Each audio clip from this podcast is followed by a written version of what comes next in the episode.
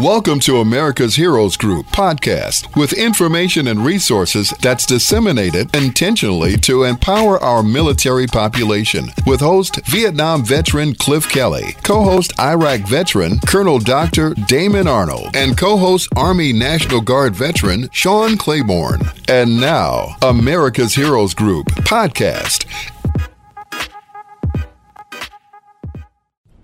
And with that, welcome to America's Heroes Group, a roundtable with our partner, Veterans Legislative Voice, the podcast, and AHG correspondent. Our Saturday, November 18, 2023. Happy Thanksgiving coming up this Thursday, especially for all those veterans and all those people that are serving and that with their families this holiday season. We are thinking about you and they're in our prayers. November is Military Family Appreciation, National Family Caregiver, and Alzheimer's Disease Awareness Month. Our host is Cliff Kelley. I'm Sean Clay with the co-host. Our executive producer is Glenda Smith. Our digital media producer is Ivan Ortega of Scouts Honor Productions. And of course, we have Stephanie Kalota with us today, a U.S. Army Sergeant First Class in the Reserves, and also the founder and creator of the Veterans Legislative Voice. She has a podcast, and also she's our AHG correspondent. We're going to talk about legislation and the possibilities of supporting Israel Hamas, Israeli Hamas, the war with Hamas uh, between the Israelis, and also the benefits and differences between peacetime and wartime veterans. How are you doing today? Doing great. How are you doing today? Pretty good. So tell us what yeah. is going on with this legislation. Okay, so there hasn't been a whole lot of movement yet because of everything that's been going on. You know, we had the issues with the speakers. We had the um, then the con- trying to get a continuing resolution passed to keep the government moving and funded. So there's a lot of things going on, and then on top of this, we're having to deal with the Israel-Hamas war and trying to support Israel without also getting into a lot of uh, another war ourselves. And so there's a little bit of a tap dance that the U.S. is trying to do. And I really want to at least probably explain or at least compare to give a, a comparison or example of what we may enter to. Um, with what might be happening with the Israel Hamas war, we might actually be in a more of a wartime situation of Bosnia and Kosovo in the 90s because mm. we weren't we weren't part of an actual wartime effort. We were there mostly as peacetime or peace officers and helpers, basically, while this entire war is happening. We didn't have all out war or operation like Iraqi freedom, enduring freedom, those type of things. It's comparatively different. And one of the things that has been um, making things uneasy for a lot of us advocates is because a lot of times peacetime veterans don't receive the same benefits as regular wartime veterans. Um, the biggest example is the wartime veteran um, pension that they can receive. If you're if you served in peacetime in the 80s or between the Gulf Wars and the 90s, and you never actually went to the Gulf War or anything like that, you basically are not uh, eligible for the wartime pension, that you can receive that extra benefit for you and your family. And the, there's other things involved um, that has happened to Bosnia and Kosovo veterans, like they were left out of the PACT Act. Uh, Gulf War and uh, Desert Storm veterans were included in the PACT Act, which helps with the toxic exposures to burn pits. But there were burn pits in Kosovo and Bosnia. Mm, sure was. Mm-hmm. And we have, I mean, there's there's a listing that I looked up on Vet um, HQ, Vets HQ, and there was at least two in Bosnia and one in Kosovo. I mean, there's been a bunch el- in elsewhere. There was one in Turkey at one point. So there's a bunch of things happening all at the same time, and the U.S. military is still technically using burn pits to this day. They're not doing it to the extent that they've used in the past, but they have not banned the usage for it, which the, means that our our service members pits, can still be. Exp- I'm, I'm, sorry, but mm-hmm. are the new burn are the new burn pits um, being done with the special like high incendiary um, burners or, or, machines where they are supposed to burn so hot that they release less gas, or are they just doing it the old fashioned way with kerosene and everything else? I haven't fully seen a confirm of all of that. Mm-hmm. I've seen I've seen that they have the availability of the higher burn higher incinerators and things like that, but honestly, you know, you know for one that sometimes you have to do things on the fly, and you don't have the equipment you you need to have right. when you're in the military, and you have to make do. And right. I mean, I was one of those people that actually was burning stuff in barrels because we had to do that in Kuwait because uh, we didn't have any of the incinerators uh, available to us when I was in Kuwait. So, uh, yeah, so you know it it might still happen today, despite the fact that the U.S. military has those uh, equipment, but some will still get uh, exposed to toxic exposures, and we want to make sure that those people are covered. Now, when you mentioned the, that during peacetime, so I mean, to me, I served during the Bosnia Kosovo conflict, my unit was activated. I didn't have to go because they rotated us out, and I was in motor pool. So, being in a motor pool, um, they wanted the medics in my unit, not the not the mechanics. So they yeah. kept rotating in and out of um, of Kosovo and Bosnia. Um, are you saying if if a person serves during that time or serves, say the Israeli Hamas war does um, kind of um, evolve into something where there's a UN peacekeeping operation and the U.S. participates in that, and then soldiers are and, and military members are sent over there they're not going to get the same benefits as if they were going if they had been deployed to Iraq or Afghanistan, or is it because they're not Correct. certain people are? Oh, really? So even if you're deployed overseas, you still won't get the same benefits as someone who served during a uh, quote unquote official war. Yes, and that's because actually Israel is not one of the listed countries that's included on the PACT Act. So they wouldn't be uh, included on the PACT Act. The PACT Act doesn't have an end date, thank God. But if people are um, deployed to areas like Syria, Jordan, other places, Saudi Arabia to assist, that can help them get the qualification for the PACT Act. But if they deploy directly to Israel, they might not qualify. So Congress would have to add that. Or VA. The VA may be able to add that themselves with the approval. That seems so. That seems such, such a I mean, I don't even know the word to describe it, like a slap in the face, because you would think that with the severity of the matter where you you're experiencing a burn pit or wherever you're yeah. experiencing some kind of you know uh, you know conflict, you're still subject to the same kind of danger that you are, no matter what the title of the country is, wherever it's Israel or whether it's Syria, whether it's you know Afghanistan. The mission yeah. is essentially, in many ways, the same. You may, you may not be going door to door, knocking down doors, and looking for a terrorist, but you're still exposed to gunfire, you're still exposed to chemicals. Um, you still can get um, hurt in many different ways from Sunday. And not only yeah. that, but the people that you're supporting, they may not be following a lot of the safety protocols that we're trying to initiate with burn pits. They could be burning stuff themselves. Mm-hmm. Yes, because that happens. So, yeah, and you know, and I'm sure you probably remember about all those Marines that died in Beirut. That wasn't a wartime effort that technically wasn't a wartime effort. So people can still die doing peacekeeping missions. Hmm. Especially in an area where there is, you still have Hamas who does not like the United States. Um, who mm-hmm. would who was is still going to be hostile to U.S. to U.S. Uh, troops and, and, soldiers differently than what what we saw in Bosnia and Kosovo. The Bosnians yes, there and, has people, been. Yeah, they weren't really trying to attack U.S. or a peace UN peace no. team. It was pretty much an internal, you know, genocide type thing going on um, you know, during that during that period. Yeah, actually, um, I think it was one of the MSNBC um, reporters actually had a Hamas leader gloat about killing those Marines in Beirut. Hmm. I mean, just outright, blatantly gloating about it to a U.S. reporter on air. And it's just so frustrating and so scary at times because you know that 300 individuals from our U.S. military was deployed near that area, even though they're not disclosing where they're going, where they're going to be served at.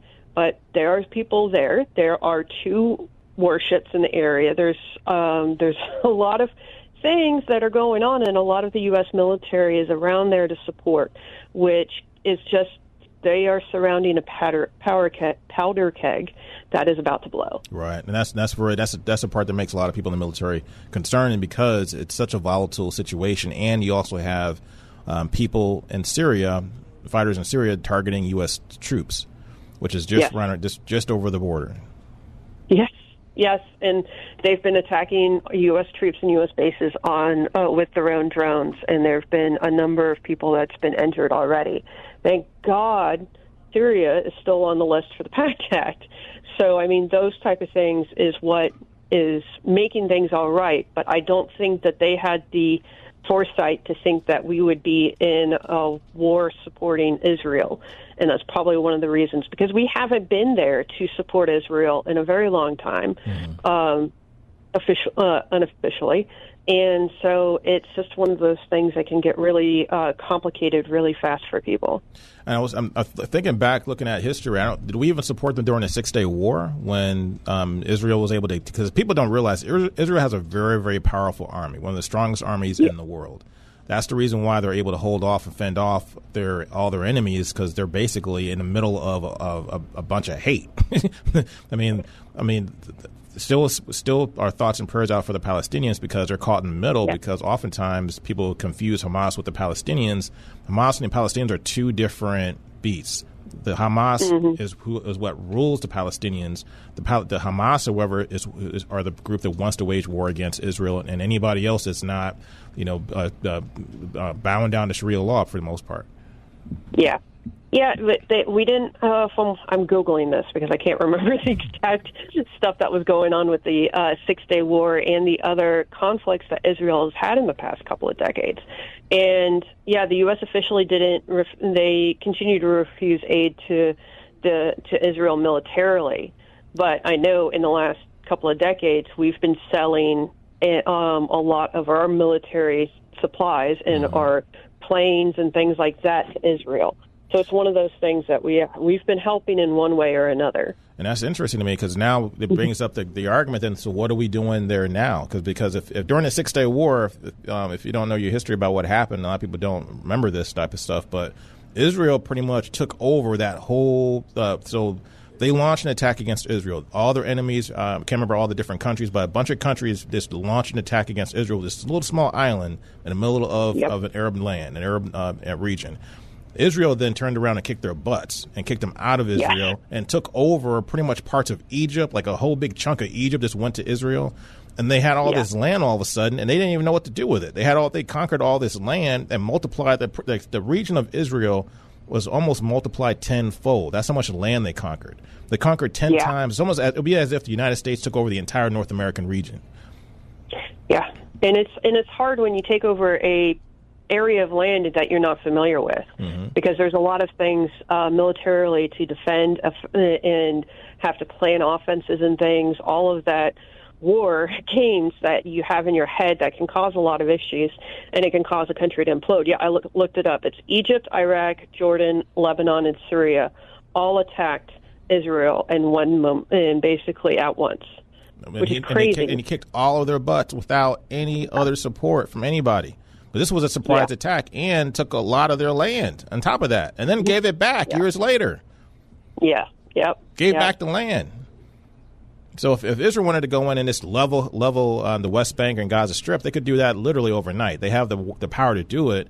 It wouldn't look good into the world, which is probably the reason why they don't want to do it. But at the same time, they have to own up to the fact that they've been treating the Palestinians like like garbage. They have been treating them horribly and, and, and suffocating them, not letting them have the opportunity to get um, to help themselves and, and to grow and to to be uh, um, to get proper education, food, economic, economics, things like that. However, if they do that, then they're worried about Hamas. Hamas is still there. Hamas still doesn't doesn't care about how well the, the, the Palestinians are doing. They just want to kill every Israeli that that lives in Israel.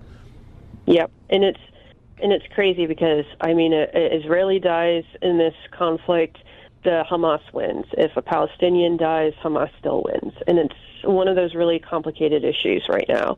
Um, there's a lot of uh, lack of confidence now on the Israeli military because of the most recent attack on October 7th. So they're wondering. So a lot of people have a lot of doubts on how Israel can continue to defend themselves. So that can be that can play into the decisions made by the big officials up here in Congress on whether to support Israel a little bit more. There's another complication because of the polarized country is so polarized as it is right now in our country. It's very similar, and Netanyahu and President Biden do not work well together. They have they're very opposite sides of the spectrum politically, and there can be a lot of complications that come in, uh, around that. But we're still trying to, you know, make things work.